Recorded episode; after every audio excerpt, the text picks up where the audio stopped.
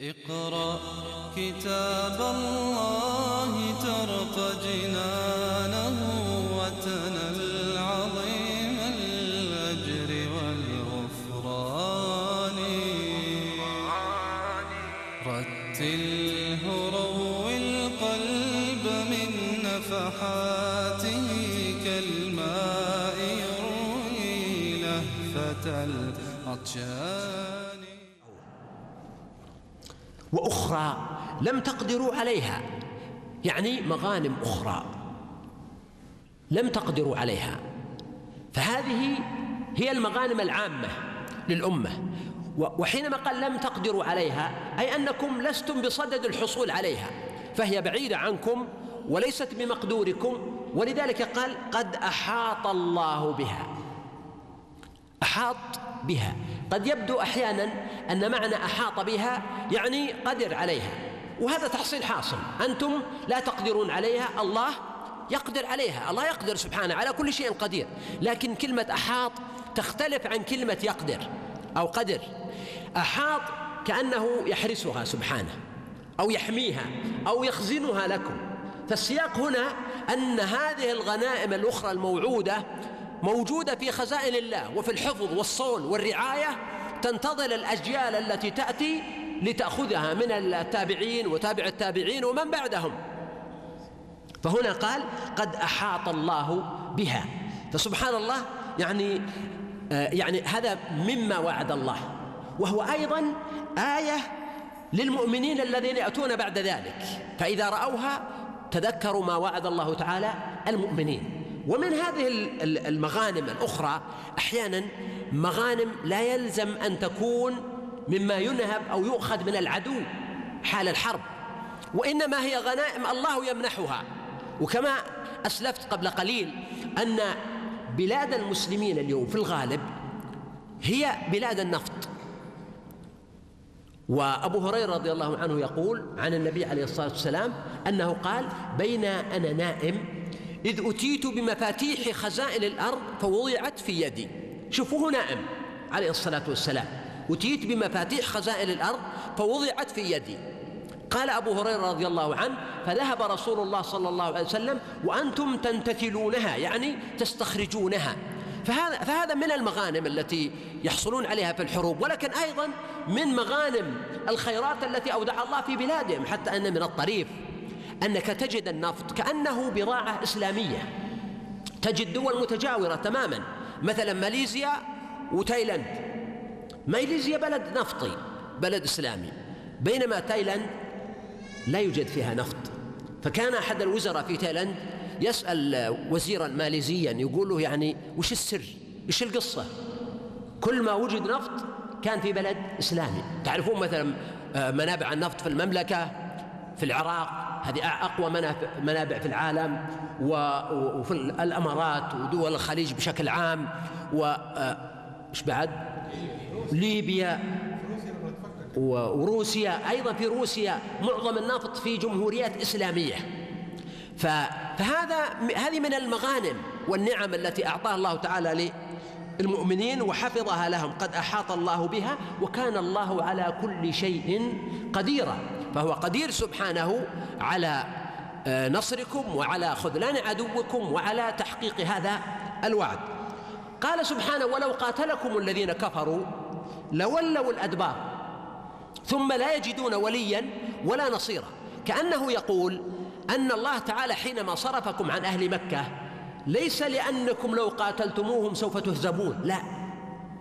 بل لو قاتلوكم لولوا الأدبار.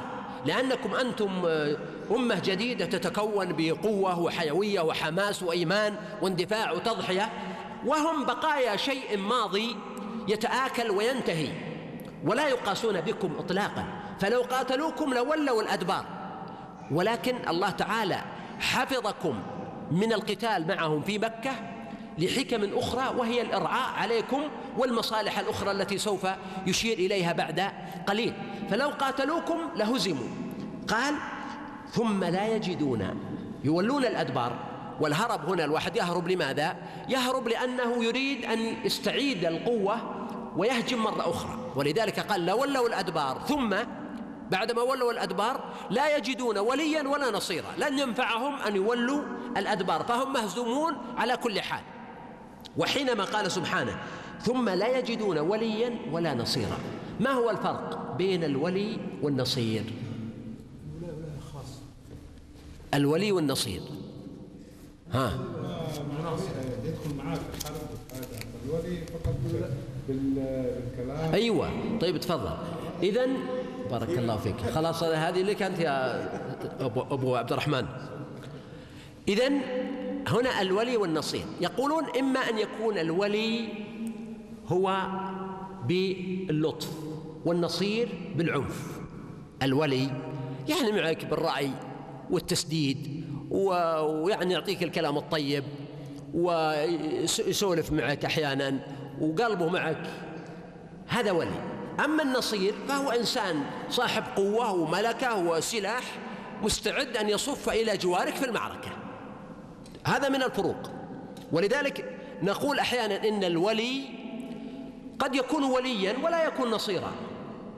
لأنه ما يملك شيء مثل أحيانا الصغار الذين يتمنون أو العاجزين. أما النصير فهو في الغالب أنه نصير وولي. وقد يكون نصيرا غير ولي يعني نصير مؤقت أو لمصلحته هو فينفض عنك بعد ذلك. إذا هذا هو الفرق بين الولي وبين النصير ثم لا يجدون وليا ولا نصيرا. سنة الله التي قد خلت من قبل. إذا هذا الذي جرى سنة لله ليس بسبب النجوم مثلا. كانوا يعتقدون في الحرب وغيرها بالنجوم وتعرفون قصة أبو تمام وعمورية لما آه، المعتصم ذهب إلى فتحها وسأل الكهنة والعرافين قالوا له إن ذهبت قبل نضج العنب والتين فسوف تهزم. فتحمس وذهب وانتصر. فقال المتنبي رائعته آه، أبو تمام رائعته الشهيرة التي يقول آه، إيش إيش مطلعها؟ السيف أصدق إنباء من الكتب السيف أصدق إنباء من الكتب التي يقرؤونها هؤلاء. في جده في حده الحد بين الجد واللعب بيض الصحائف. بيض الصفائح لا سود الصحائف في متونهن جلاء الشك والريب يا يوم وقعت عمورية صرفت عنك المنى حفلا معسولة الحلب. إلى آخر القصيدة الشهيرة. فهنا كانوا يعتقدون طبعا يقول في القصيدة سبعون ألفا أو تسعون ألفا كآساد الشرى نضجت جلودهم قبل نضج التين والعنب. التي كانوا يعني يقولون له إذا آه، ذهبت قبل نضج التين والعنب ما راح تنتصر. تسعون ألفا كآساد الشرى نضجت جلودهم قبل نضج التين والعنب. فالله تعالى هنا يقول القصة ليست مرتبطة بكهانة ولا بالنجوم وإنما هي سنة الله سبحانه وتعالى. يعني في نصر المؤمنين وخذلان الكافرين. ولو قاتلكم الذين كفروا لولوا الأدبار ثم قال سنة الله التي قد خلت من قبل. يعني مع الرسل والأنبياء السابقين أن الله تعالى ينصرهم على عدوهم. و ولن تجد لسنة الله تبديلا. فسنة الله تعالى ماضية. لا تحول ولا تبدل.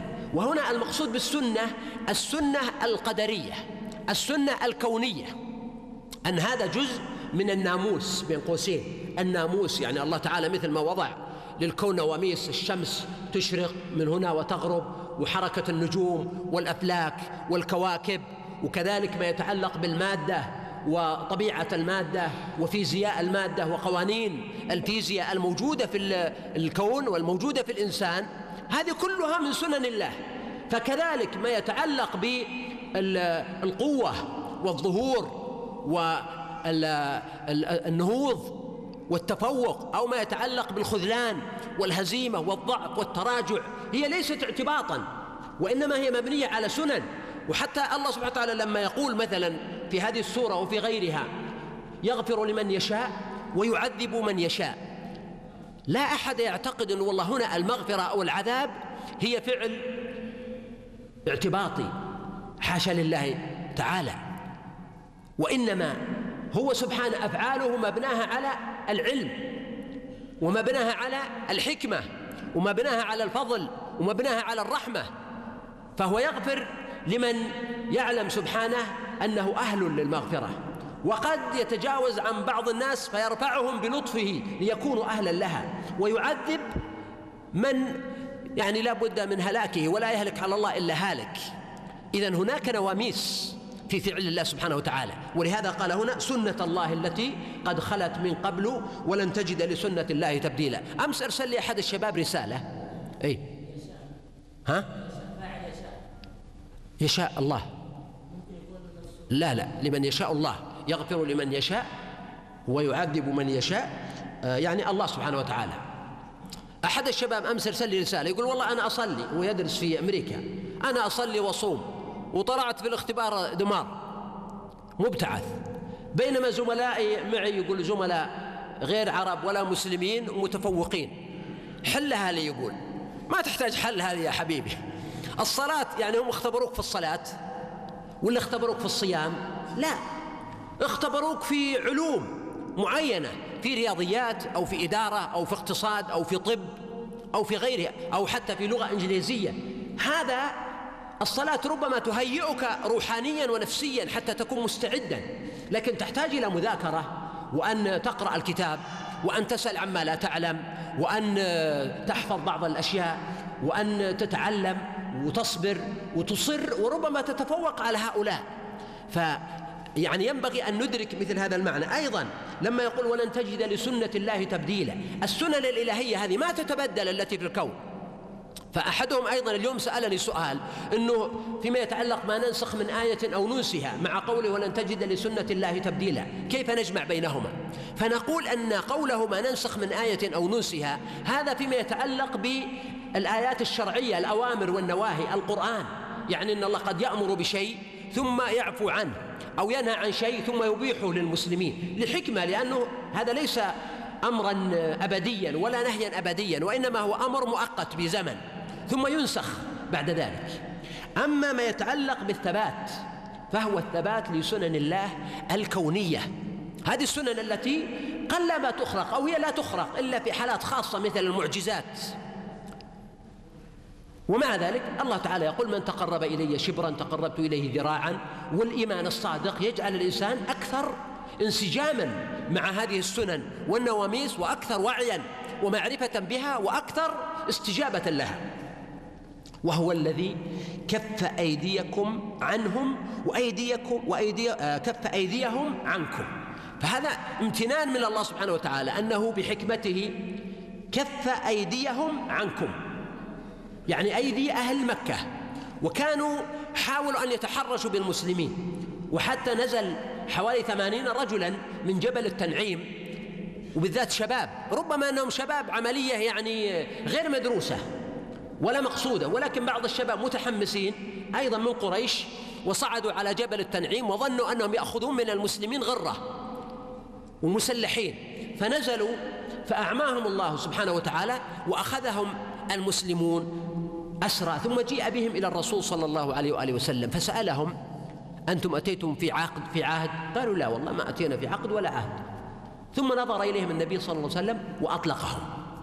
وهذا أيضا من حرصه صلى الله عليه وسلم على إتمام صفقة الصلح وتجنبه. كل شيء يمكن أن يعكر هذه الصفقة. فأطلقهم والصحابة يعني مستغربين إنه كيف إحنا يعني نقبض عليهم مسلحين متلبسين بهذا الجرم وكل ما في الأمر أنهم يدخلون من هذا الباب ويخرجون من ذلك الباب. فيقول الله سبحانه وتعالى وهو إشارة إلى أن هذا تدبير فوقاني رباني سماوي.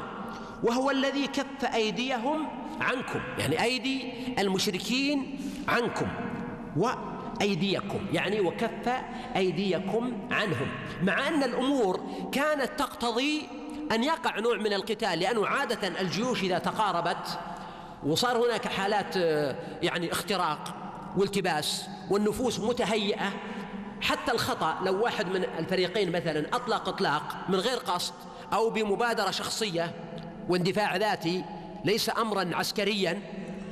الآخرين قالوا هذه بداية الحرب فردوا على النيران بالمثل ثم هؤلاء ردوا ثم ردوا.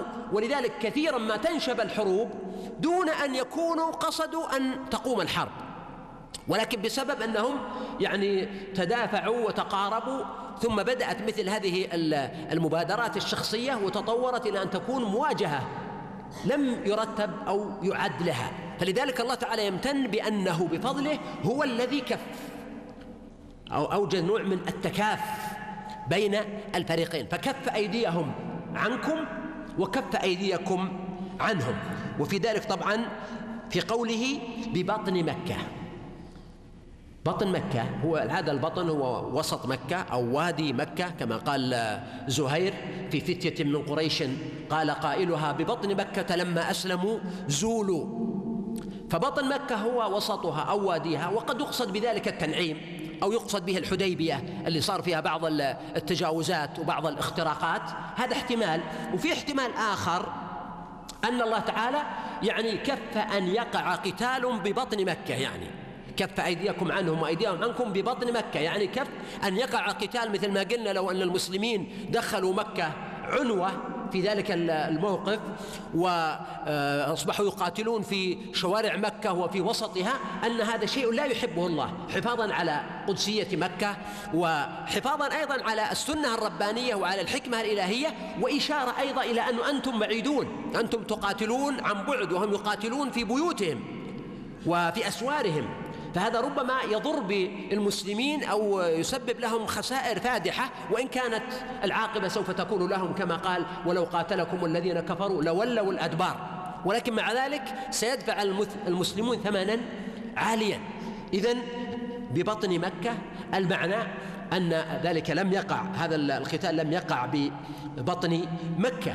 ويحتمل أن يكون المقصود كف أيديهم عنكم ببطن مكة. فهم كانوا في بيوتهم ولم يخرجوا لقتال. فكان هذا من كف الله تعالى أيديهم أن استبقاهم في بيوتهم وداخلهم الرعب والخوف من المسلمين.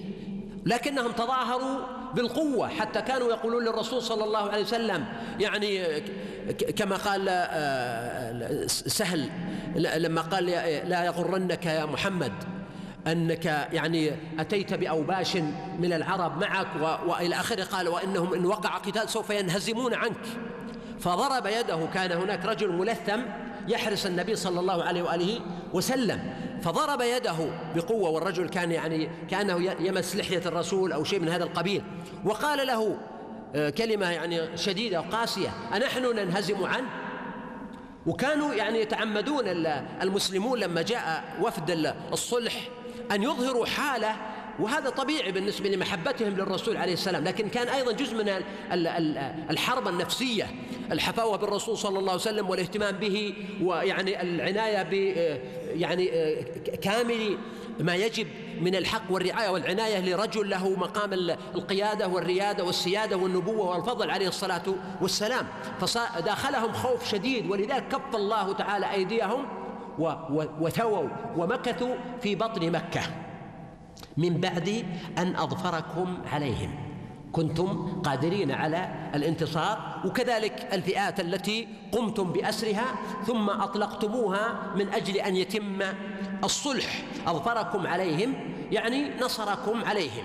وكان الله بما تعملون بصيرا. يعني هذه الأشياء وإن كانت فعل البشر وجهد البشر واجتهادهم ورأيهم إلا أن الله تعالى كان يراها ويبصرها ويسددها ويزكيها. اقرأ كتاب الله ترق جنانه